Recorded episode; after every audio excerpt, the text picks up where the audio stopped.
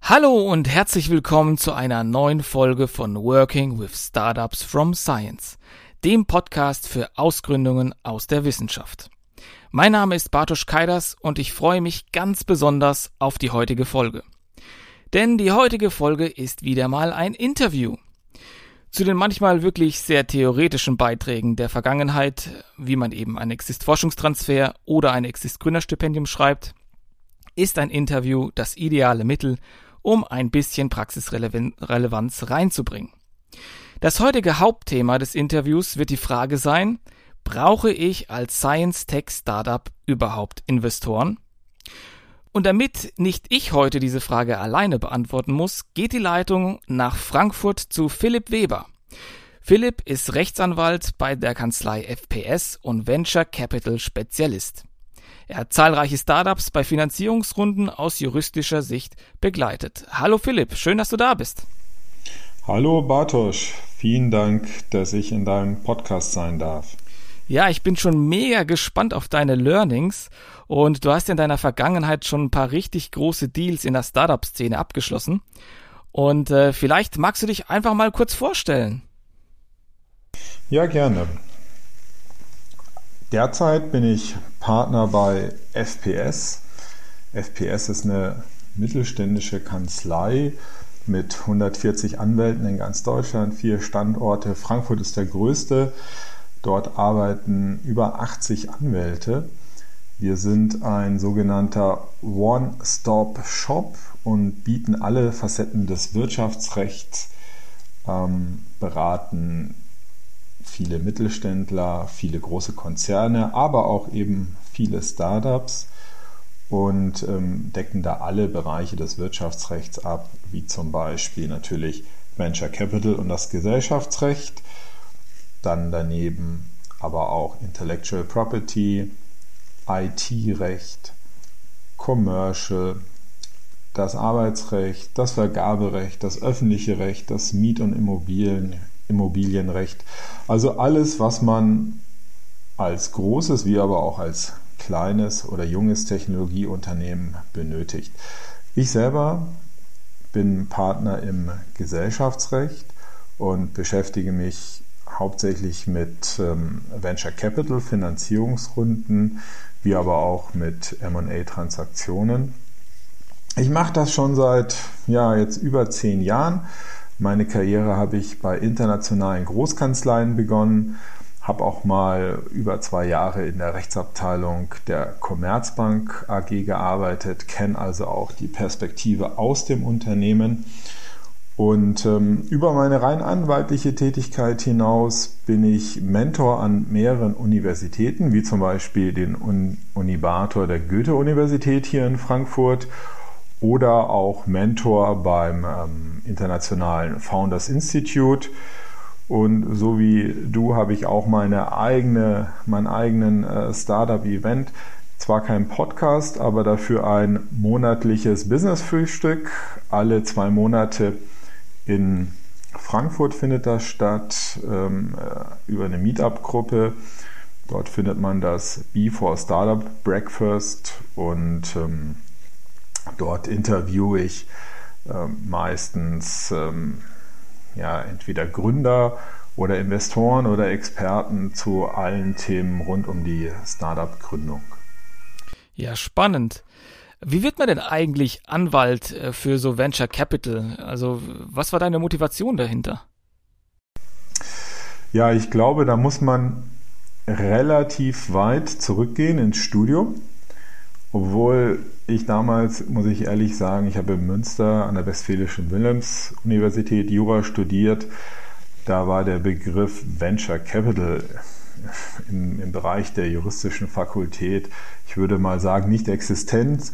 Also das ist mir im Studium nie untergekommen. Ähm, ich wollte im Studium schon immer Anwalt für Unternehmenstransaktionen, also Käufe, Verkäufe und Börsengänge werden. Ähm, zum einen, Und zum anderen ähm, war ich Mitglied und später auch Vorstandsvorsitzende der studentischen Unternehmensberatung MOVE in Münster. Und die studentische Unternehmensberatung hat auch, heutzutage würde man es Startups nennen, viele junge Wachstumsunternehmen beraten bezüglich Marketingstrategie, bezüglich Businessplan und so weiter. Und ich glaube, in dieser Zeit ist dann schon so das Interesse für dieses, ähm, für das Thema Innovation, sei es im Bereich der Technologie oder der Geschäftsmodelle, Wachstumsunternehmen sowie dann auch eben deren Finanzierung gewachsen. Mhm, ja, ich höre, so, so ein bisschen ist äh, an dir schon so ein kleiner Gründer verloren gegangen.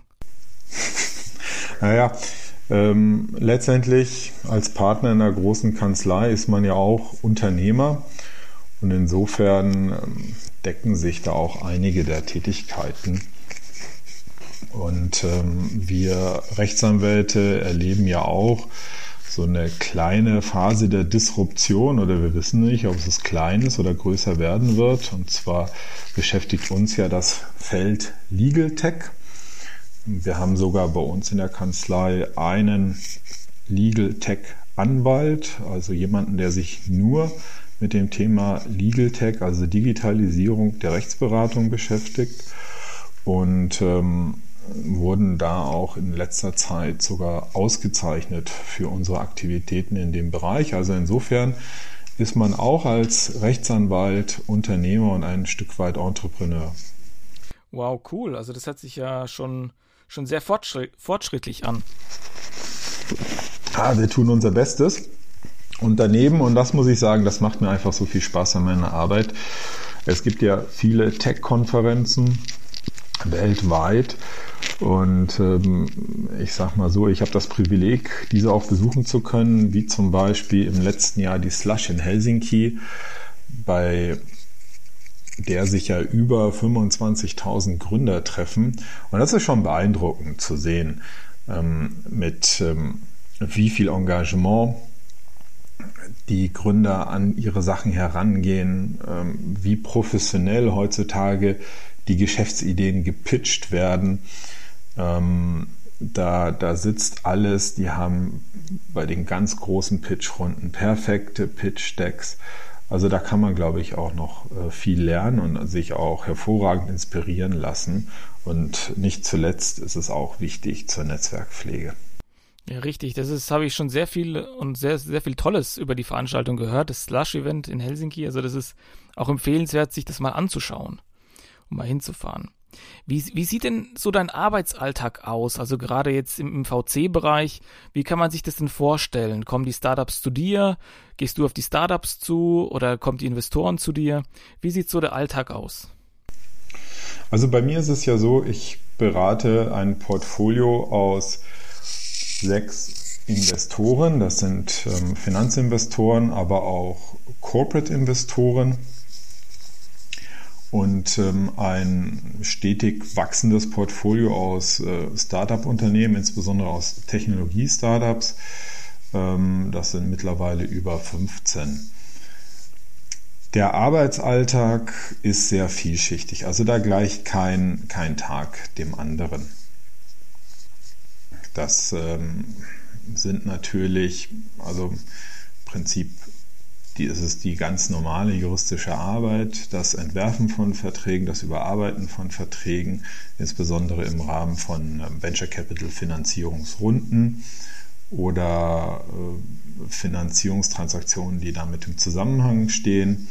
Dann natürlich auch das Verhandeln, ähm, was bei den Startups noch dazu kommt, ist, sage ich mal, auch noch ein Educational Part. Ja, ähm, viele Gründer machen das zum ersten Mal, also sind nicht sogenannte Serial Entrepreneurs, sondern ähm, müssen sich auch selber in die Besonderheiten von Venture Capital einarbeiten.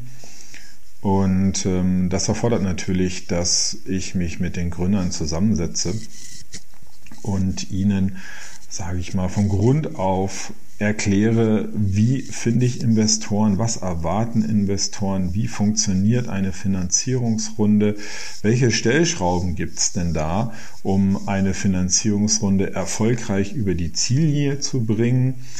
Ähm, und das ist, sage ich mal, mehr eine Dozententätigkeit als eine typisch anwaltliche Tätigkeit, weil man muss da im Vorfeld schon umfassend aufklären und ähm, Tipps geben und Hinweise geben, ähm, damit man eine Finanzierungsrunde von Anfang an erfolgreich aufgleist, beziehungsweise sogar weiter. Es ist, geht sogar, fängt sogar viel früher an. Ähm, es ist wichtig, dass man eigentlich sogar schon bei der Gründung des Startups die Weichen stellt für eine spätere Finanzierungsrunde durch externe Investoren, sei es durch Corporate-Investoren oder sei es ähm, durch Finanzinvestoren, weil was man einmal falsch gemacht hat oder nicht optimal, das lässt sich später natürlich in der Regel immer noch mal reparieren, aber das kostet natürlich Zeit und äh, damit Geld und ähm, häufig dann auch Nerven bei den Beteiligten. Insbesondere dann, wenn ähm, Dinge dann im Rahmen von Finanzierungsrunden ans Tageslicht kommen, die noch nicht so optimal sind und dann noch in dem Zusammenhang bereinigt werden müssen. Mhm. Äh, gibt es denn so eine, so eine, weil du gesagt hast, der Anfang ist auch relativ wichtig. Gibt es da so eine, so eine Empfehlung, die man geben kann? Weil ich habe zum Beispiel gehört, es gibt auch die Möglichkeit, dass man Holdingstrukturen schon im, im Vorfeld aufbaut. Äh, oder ist so die klassische GmbH das, das Nonplusultra? Also ich glaube, um es kurz zu machen, die klassische GmbH oder die Unternehmergesellschaft haftungsbeschränkt, die ja nur eine Sonderform ist, ähm, ist schon das, das Mittel der Wahl. Ähm, ich bin ein großer Fan von Keep It Simple. Letztendlich äh, kann man das auch als Lean Startup Bewegung bezeichnen oder als die 80-20-Regel. Ich denke, dass man mit äh, 20 Prozent des Aufwandes 80 Prozent auf alle Fälle des Erfolges erzielen kann und das auch machen muss, weil als Gründer muss man heutzutage insbesondere eins sein, und zwar schnell sein. Weil wenn die Idee gut ist, dann hat man die nicht alleine und dann zählt allein Time to Market. Und man verfügt einfach nur über begrenzte Ressourcen. Begrenzt sind ist insbesondere die Zeit des Gründerteams, aber auch das Geld. Und insofern kann ich wirklich nur davon abraten, am Anfang den Fokus auf komplexe, gegebenenfalls auch noch steueroptimierte Strukturen zu legen, gegebenenfalls noch mit Auslandsgesellschaften zu arbeiten in äh, Ländern, in denen die Steuer ja, in, in denen das Steuersystem, sage ich mal, aus Gründersicht vielleicht günstiger ist. Weil man darf halt eins nicht vergessen, das ist extrem beratungsintensiv. Ich brauche dann zumindest Steuerberater, gegebenenfalls auch Wirtschaftsprüfer in mehreren Ländern oder die zumindest mehrere Länder abdecken. Ähm, ich muss Prozesse nicht nur einmal durchlaufen, sondern äh, mehrmals, wenn ich Holdingstrukturen habe. Und das kostet am Ende des Tages in erster Linie Geld und dann auch noch Zeit. Ähm, und man muss auch noch aufpassen, wenn man das über mehrere Jurisdiktionen verteilt, dass ähm, man da nicht einfach nur mit Briefkastenfirmen arbeiten kann, sondern dass es gegebenenfalls auch Voraussetzungen gibt, äh, dass man da tatsächlich vor Ort sitzt. Und das wird dann doch ähm, häufig mal im Vorfeld übersehen und ähm, in der Regel natürlich korrigiert. Aber ähm, ich denke, wenn man sich, man sollte sich auf sein, seine Kernkompetenz und aufs Business beschränken. Strukturieren kann man später immer noch. Ähm, und natürlich kann man auch strukturieren, wenn man selber über das erforderliche Know-how verfügt oder über ähm, ja, die erforderlichen Ressourcen. Aber die sind halt in der Regel nicht vorhanden. Das sind Ausnahmefälle oder das sind Fälle von Gründern, die das schon mal durchexerziert haben mit anderen Startups und letztendlich das als Blaupause nehmen für neue Gründungen und somit einfach Synergien und Effizienzen schaffen. Mhm.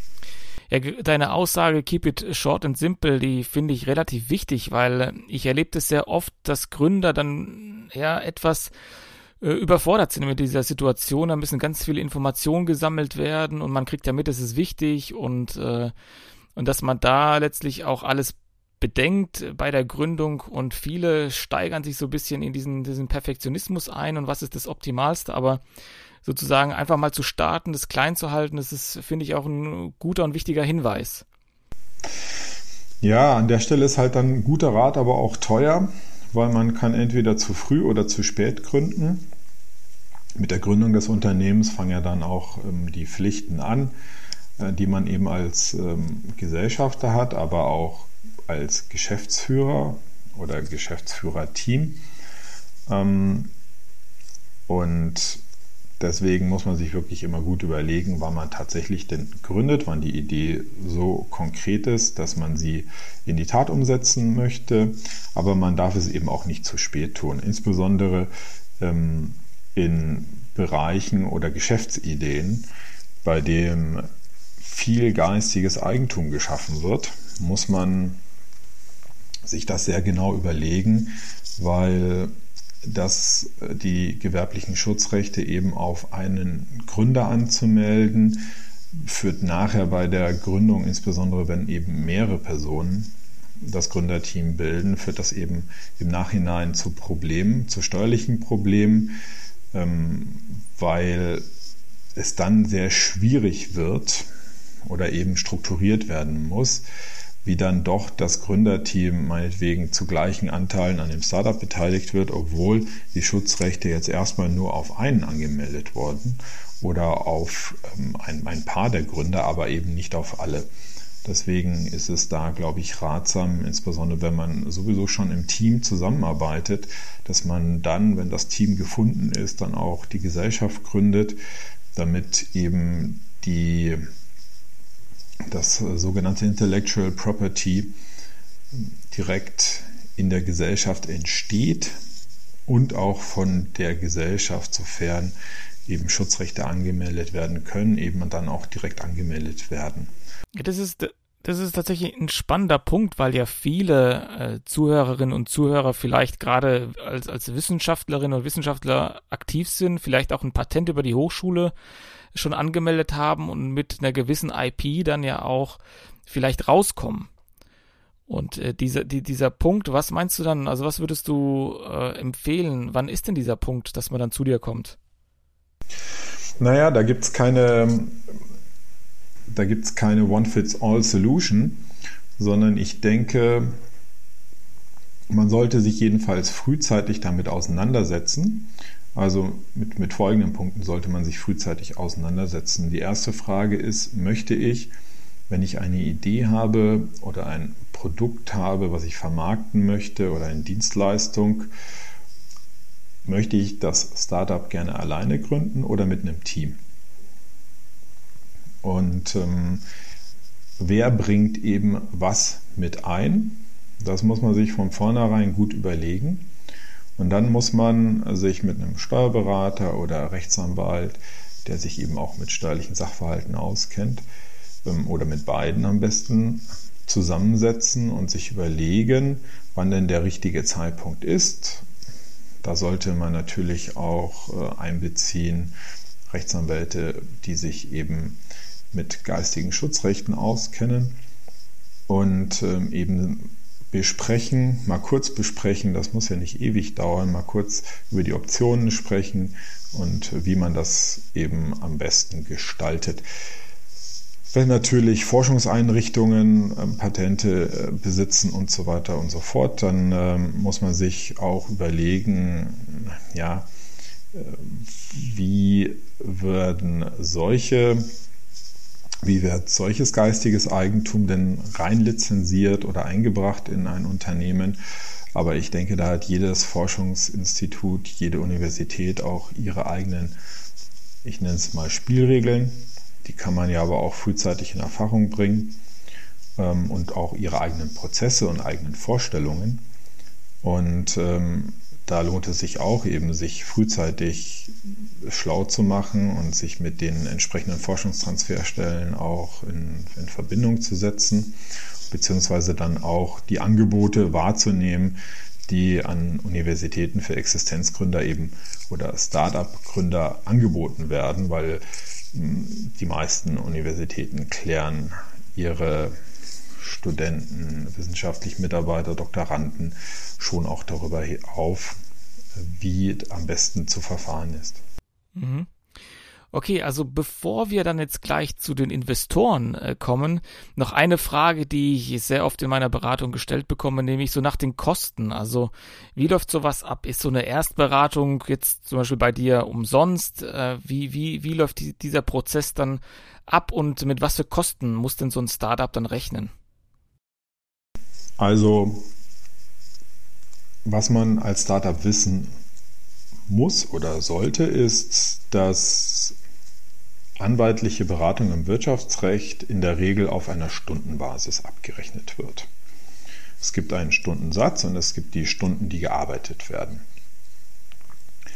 Und die finalen Kosten hängen einfach davon ab, wie komplex das Projekt ist, das Mandat ist und mit welchen Stundensätzen man arbeitet. Und ich denke, man muss einfach den Anwalt bzw. die Kanzlei finden, die zu einem passt.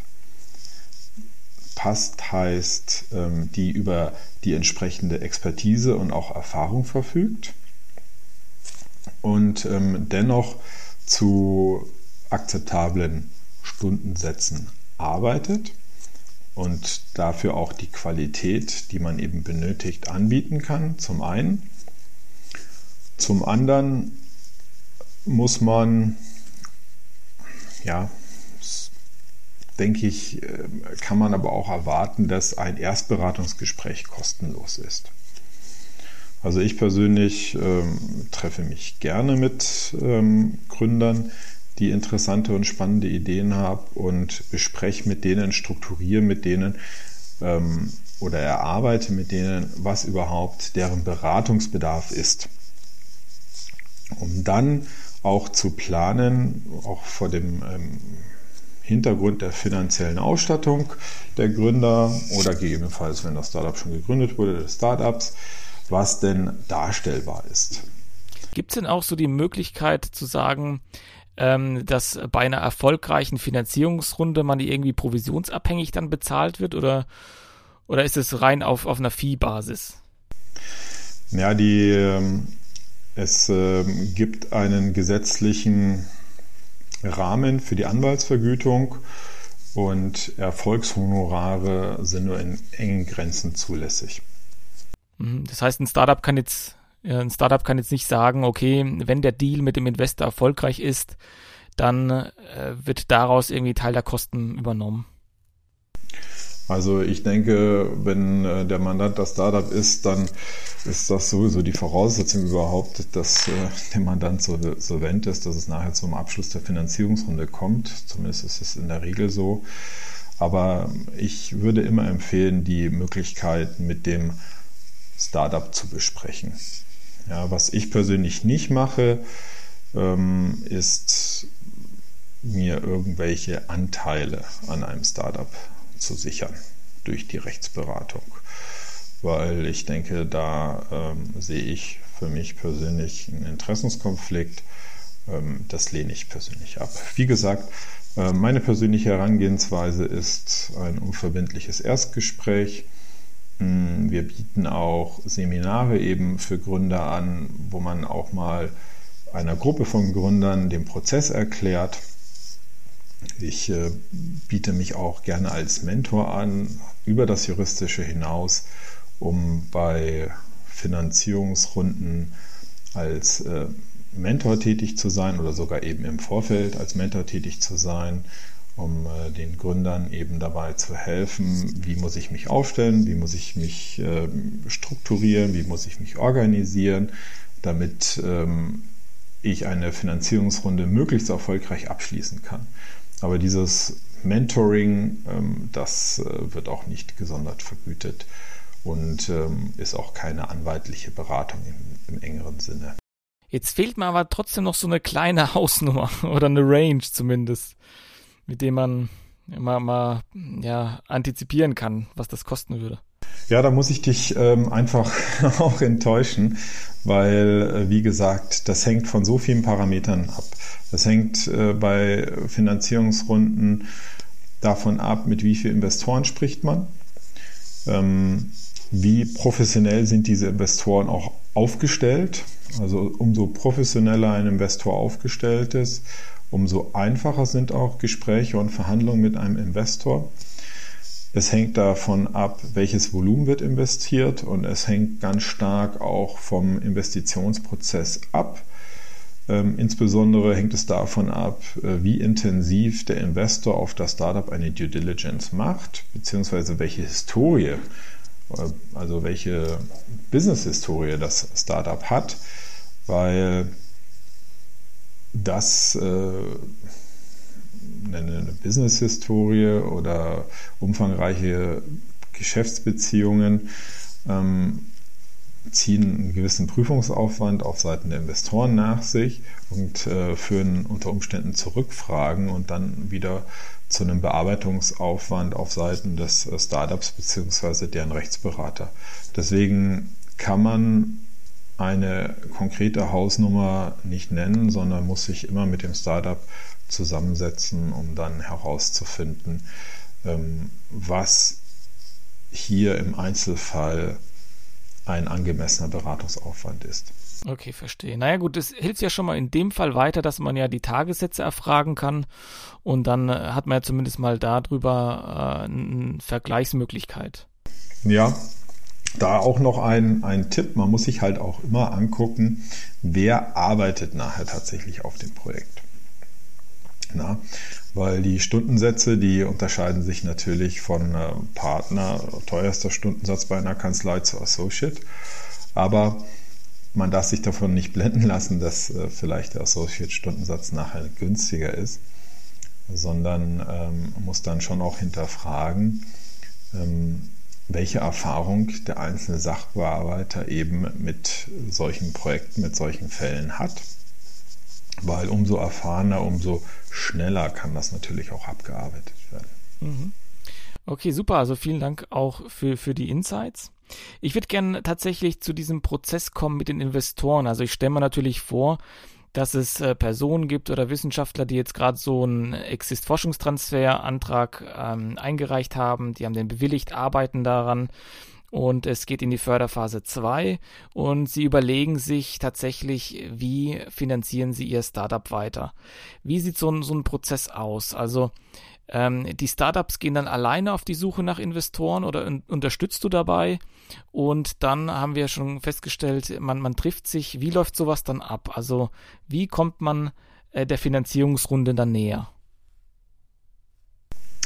Ja, in der Regel ist es ja so, dass ähm, das Angebot für Gründer heutzutage ja vielfältig ist an den Universitäten in den einzelnen Städten, ähm, dass im Idealfall die Gründer oder einzelne Mitglieder aus dem Gründungsteam ähm, Veranstaltungen besucht haben. Es gibt viele kostenlose Veranstaltungen heutzutage über Meetups und sich schon mal erkundigt haben, wie man solche Finanzierungstransaktionen, Finanzierungsrunden strukturiert und überhaupt erstmal, welche Finanzierungsmöglichkeiten es für Startups überhaupt gibt.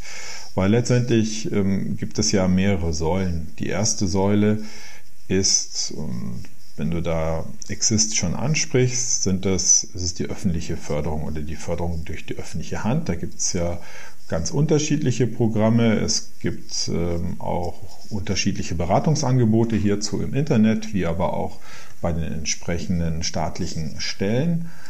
Da kann man sich schlau machen, was denn hier greifen würde. Dann gibt es die klassische Fremdkapitalfinanzierung oder Bankenfinanzierung, wobei man natürlich da das Problem hat, dass ähm, Fremdkapitalgeber und Banken äh, natürlich mit der Finanzierung von Startups sehr zurückhaltend sind, Es sei denn, die Gründer stellen persönliche Sicherheiten. Ähm, dann erhöht sich natürlich aber auch das Risiko der Gründer, dass, ähm, wenn das nicht so toll läuft, schon bestehende Vermögenswerte auch in Gefahr sind. Oder dass dann die eben verwertet werden, auf die Zugriff genommen wird und dass der Verlust eben dann noch größer wird für den, den einzelnen Gründer. Das muss man sich sehr gut überlegen. Ähm, daneben gibt es ähm, die klassischen äh, drei Fs. Ja, das ist äh, Family, Friends and Fools. Das ähm, ist häufig, was ich häufig sehe, ist, dass in dem Bereich dann eben Privatdarlehen gewährt werden, ähm, die dann wieder reinvestiert werden in, in das Unternehmen durch die einzelnen Gründer, ähm, müssen aber auch irgendwann dann mal zurückgeführt werden. Eine Variante, aber die bietet sich bei technischen Gründungen nicht so sehr an. Man sieht sie aber häufiger mal im Dienstleistungsbereich, also wo ich unmittelbar schon zu Beginn der Tätigkeit des Startups ähm, Cashflows erzeuge, also Dienstleistungen verkaufe insbesondere, das sogenannte Bootstrappen. Sprich, ich verkaufe von Anfang an mein Produkt und ähm, spiele somit Geld in die Kasse, was ich sofort wieder reinvestieren kann. Ähm, das ist natürlich eine Variante, die ist äh, besonders elegant für Unternehmensgründer, weil dann bin ich auf Dritte nicht angewiesen, wenn ich mich selber finanzieren kann. Und eben als ähm, letztes das ähm, Eigenkapital von eben Investoren oder Business Angel. In der frühen Phase sind das häufig Business Angel, die kleine Beträge investieren und nicht die ähm, eigentlichen institutionellen Investoren. Und dann eben in den späteren Phasen sind es Finanzinvestoren und eben Corporate Investoren. Das sind ähm, mittelständische Unternehmen oder große Konzerne, die eben auch in junge Wachstumsunternehmen investieren und da Minderheitenbeteiligung eingehen. Und das muss man eben für sich eruieren anhand seines eigenen Businessplanes ähm, und auch Businessmodells, was da am besten zu einem passt. Und wie gesagt, solche Dinge bespreche ich häufig mit den frühphasigen Startups im Rahmen des Mentorings, was es da alles gibt. Was man auch wissen muss, ist, ähm, man muss sich zeigen. Ja, man muss über seine Idee sprechen, damit andere davon mitbekommen, dass man bekannt wird. Man muss viele Veranstaltungen besuchen und man muss viel seine Idee bzw. sein Startup vorstellen, ähm, im Neudeutsch pitchen. Weil wenn man bekannt ist, wenn man eine tolle Idee hat, wenn man einen tollen Markt bedient, wenn man ein tolles Geschäftsmodell hat, wenn man ein tolles Team hat, kommen Investoren in der Regel von selbst auf das Startup zu. Das heißt, man wird als interessantes Startup, als innovatives Startup auch von Unternehmen selbst angesprochen. Mhm. Siehst du denn da, ja genau, siehst du denn da Unterschiede oder, oder irgendwie Besonderheiten von so Science-Tech-Startups, was so das, das Selbstmarketing betrifft? Ja, ich glaube, da gibt es natürlich Unterschiede, weil das äh, Themen sind, also die sogenannten Soft Skills, die in einigen Studiengängen eben nicht so im Fokus stehen wie in anderen Studiengängen, wohingegen im betriebswirtschaftlichen Bereich ähm, eben dieses Thema Marketing, Vertrieb, auch Selbstmarketing ähm, schon allein ähm, durch den universitären Lehrplan eben auch vermittelt wird. Das ist das eine. Ähm, das andere ist natürlich auch noch, was ich immer beobachte, bei technisch versierten Gründern oder auch Gründern aus der Forschung. Man ist sehr genau. Und ähm, dieses sehr genau sein wenn man seine Idee verkauft, das kann ein Vorteil sein, das kann aber auch ein kleiner Nachteil sein, weil man wird das Optimum nie erreichen. Sprich, ähm, man tendiert eher dazu, mit seiner Idee eher etwas später rauszugehen, weil man sich selber noch als unausgereift betrachtet. Oder man hat eher Hemmungen auch zu pitchen, weil man ähm, das, was man denn da pitcht, das Pitch-Deck eben noch nicht optimal findet und da noch äh, gerne nachbessern würde. Oder weil man eben auch auf gewissen Unsicherheiten Entscheidungsprozesse stützen muss, beziehungsweise auch Dritten, sage ich mal, keine exakte Antwort geben kann, sondern nur grobe Schätzungen, insbesondere was die Geschäftsentwicklung anbelangt oder was den Markt anbelangt, was Umsätze anbelangt und so weiter. Und ich glaube, hier äh, hilft es, wenn man da ein bisschen ungenauer ist und die Entscheidung eben mehr nach Instinkt und aus dem Bauch heraus trifft, ähm, weil der erste Businessplan ist immer, ja, also ich glaube, man, man, man kann eins dazu sagen, das Einzige, was, was zutrifft, ist, dass er wahrscheinlich nicht zutreffen wird, sondern sowas ist immer Work in Progress. Sowas entwickelt sich immer weiter. Ja, ja, genau. Also das äh, stelle ich auch sehr oft fest und auch da vielen Dank nochmal für das, für das Learning. Das kann ich auch nicht oft genug predigen, dass man da wirklich aktiv werden muss. Und, ähm, und auch dieses, dieses hundertprozentige, wie ich das so nenne, dieses, diese, dieses Perfektionsstreben, der manchmal auch hinderlich ist.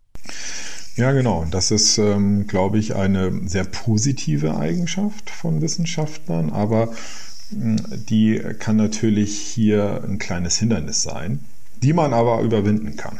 Mhm.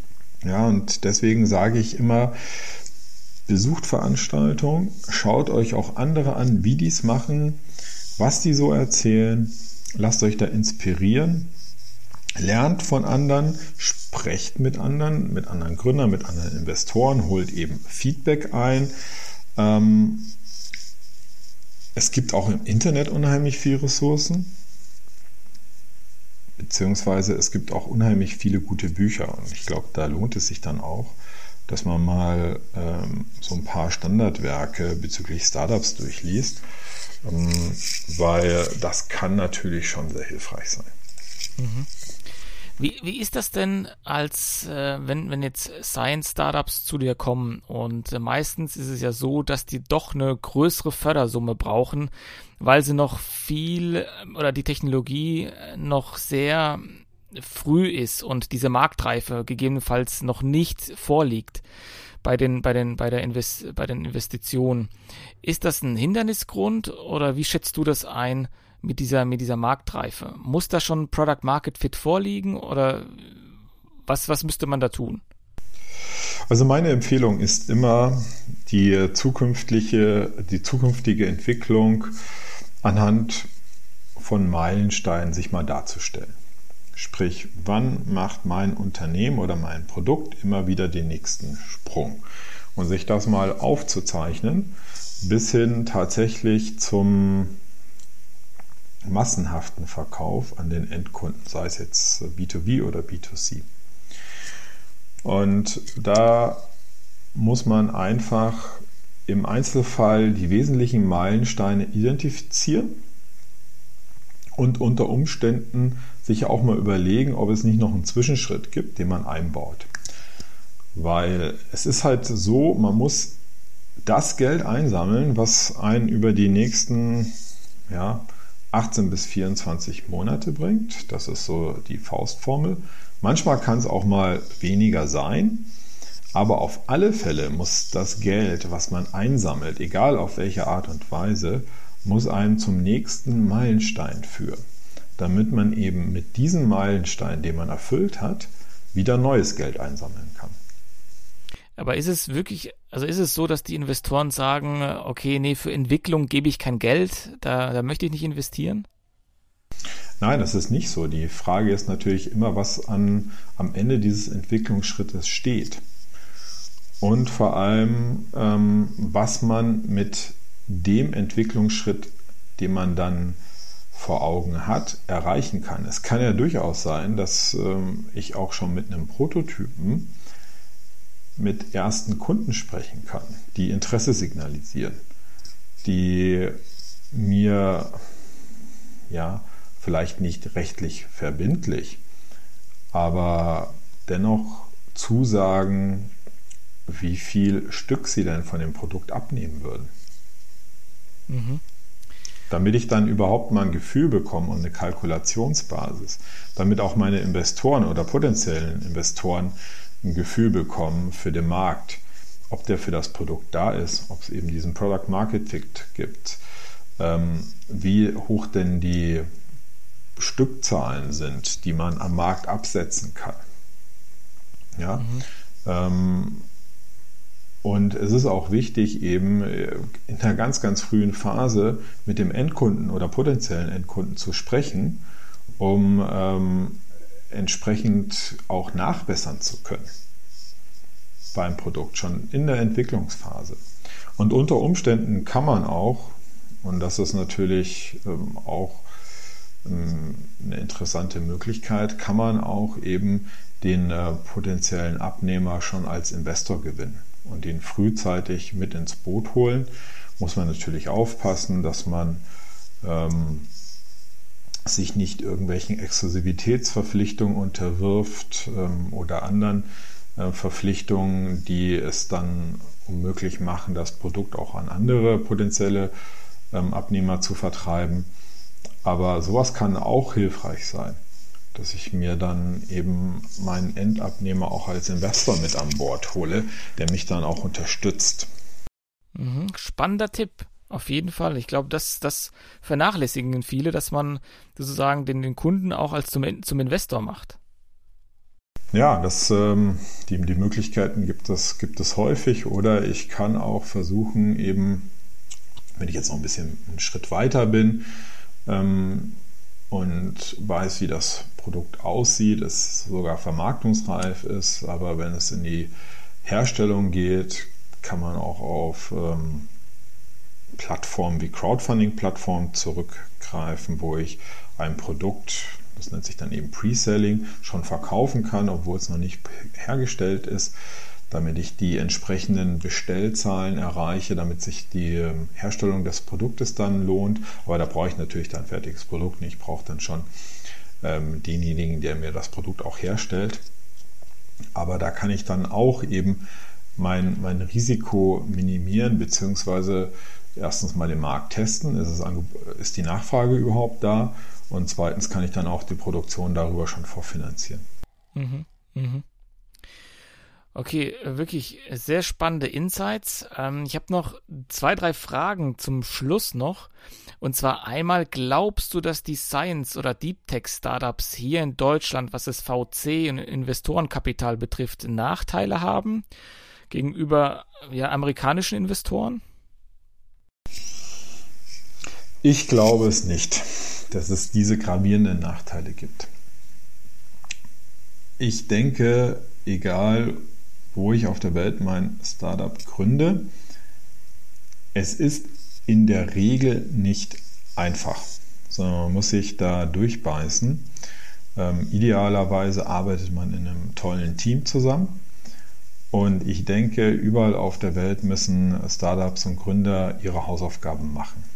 Es hilft natürlich schon ungemein, wenn man vor Ort, wie zum Beispiel im Silicon Valley, ein riesiges Ökosystem vorfindet, was einen unterstützt. Das ist natürlich ein, ein riesiger Pluspunkt. Andererseits muss man natürlich auch wissen, steht man auch im Silicon Valley als Gründer einer viel, viel größeren Konkurrenz von anderen sehr guten Gründern gegenüber mit anderen sehr guten Produkten. Insofern ähm, ist es da auch nicht so einfach, an Geld zu kommen.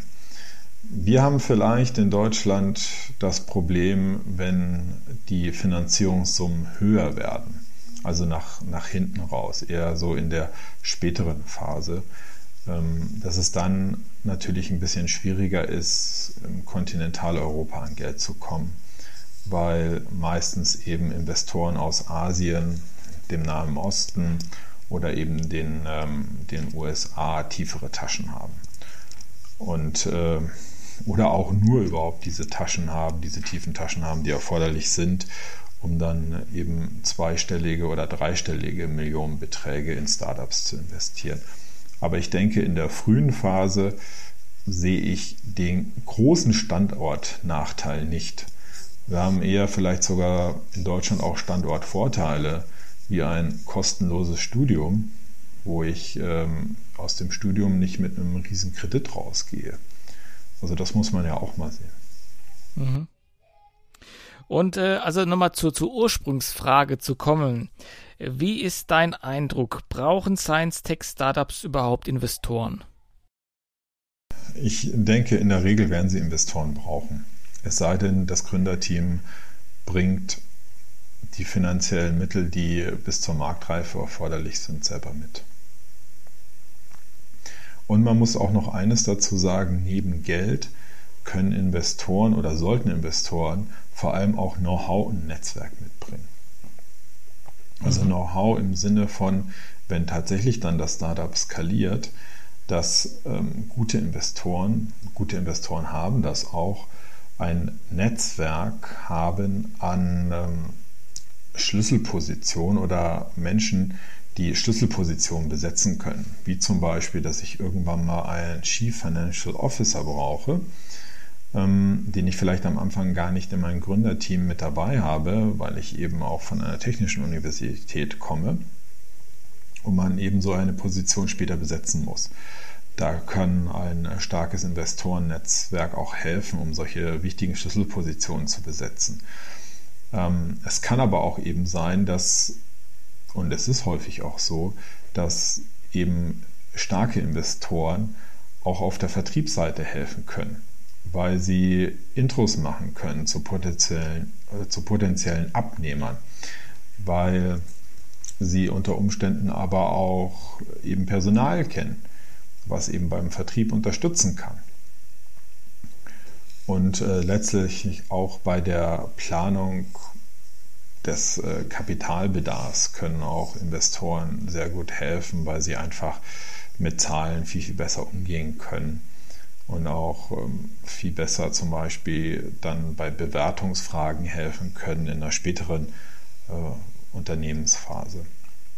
Oder mhm. eben auch Corporates, Corporate-Investoren, die ähm, bei der Produktentwicklung auch Know-how mit einbringen können und Erfahrung die beim Vertrieb eben Know-how und Erfahrung mit einbringen können. Worauf man sich nicht verlassen sollte, ist, dass der Corporate Investor, den man mit an Bord genommen hat, auch das Produkt am Ende des Tages auch tatsächlich abnimmt, weil ja, dazu muss natürlich, müssen bei einem Corporate, insbesondere bei sehr, sehr großen, dann auch erstmal ganz andere Abteilungen noch von dem Produkt überzeugt sein. Und man hat in der Regel immer auch Konkurrenz bei Produkten. Ähm, und da kann man natürlich auch nicht vorschreiben, was da denn dann abgenommen wird. Und insofern muss man sich auch bei seinen Abnehmern, sollte man sich da auch immer breit aufstellen und sollte sich nicht auf einen Abnehmer oder potenziellen Abnehmer verlassen, weil sonst hat man da natürlich ein gewisses Klumpenrisiko. Aber wie gesagt, ähm, lange Rede, kurzer Sinn. Aus meiner Sicht bringen Investoren noch viel, viel mehr mit als nur Geld. Und deswegen sollte auch ein Gründer seine eigene Due Diligence, also seine eigene Prüfung des Investors vornehmen. Er sollte im Internet über den Investor nachlesen. Er sollte mit anderen Gründern, mit anderen Startups aus dem Portfolio des Investors sprechen. Ja, wie ihm der Investor helfen konnte, ob er ihnen weitergeholfen hat, ähm, weil das ist, das ist unheimlich wichtig. Ja, das bringt mich, da, da greifst du mir sozusagen die letzte Frage vorweg, nämlich äh, welchen Tipp würdest du jetzt angehenden Wissenschaftler, also Wissenschaftlerinnen und Wissenschaftlern geben, die, die angehende Startup-Gründer werden? Welchen Tipp würdest du aus deiner Perspektive mitgeben? Also der erste Tipp ist, glaube ich, sich immer zu informieren über den Prozess, wie eine Startup-Gründung erfolgreich ablaufen kann. Ähm, einerseits von der Business-Seite, andererseits von der rechtlichen Seite, dann eben aber auch über den Prozess ähm, und die Möglichkeiten, an Kapital oder sonstige Finanzierungsquellen zu kommen, dann sollte man sich nicht verzetteln, sondern man sollte sich fokussieren. Weiter, und das hatte ich schon gesagt, sollte man über seine Ideen sprechen und möglichst viel pitchen.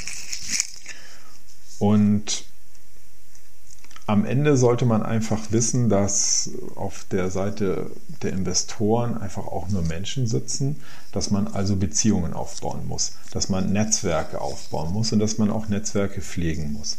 Das ist besonders wichtig. Mhm. Super. Also vielen Dank für das Interview und die ganzen Insights, die du mit uns hier geteilt hast. Ich fand das mega spannend, mega interessant. Ich könnte jetzt noch weitermachen und dich noch mit äh, Fragen löchern. Äh, aber dann würdest du mir wahrscheinlich diese Rechnung stellen, dann ab einem gewissen Grad. Also vielen, vielen Dank für die Insights. Ich glaube, das hat äh, oder das bringt vielen etwas, zumindest mal die ersten Schritte zu gehen. Und ich glaube, man kann dich auch kontaktieren über LinkedIn zum Beispiel oder auch per E-Mail oder über FPS. Und ähm, genau. Vielen Dank für das Interview. Es hat mich gefreut.